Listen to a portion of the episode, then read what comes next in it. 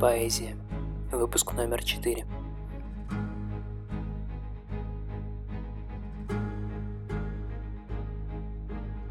Александр Сергеевич Пушкин. Во глубине сибирских руд. Во глубине сибирских руд храните гордое терпение. Не пропадет ваш скорбный труд и дум высокое стремление. Несчастью верная сестра, надежда в мрачном подземелье, разбудит бодрость и веселье, придет желанная пора.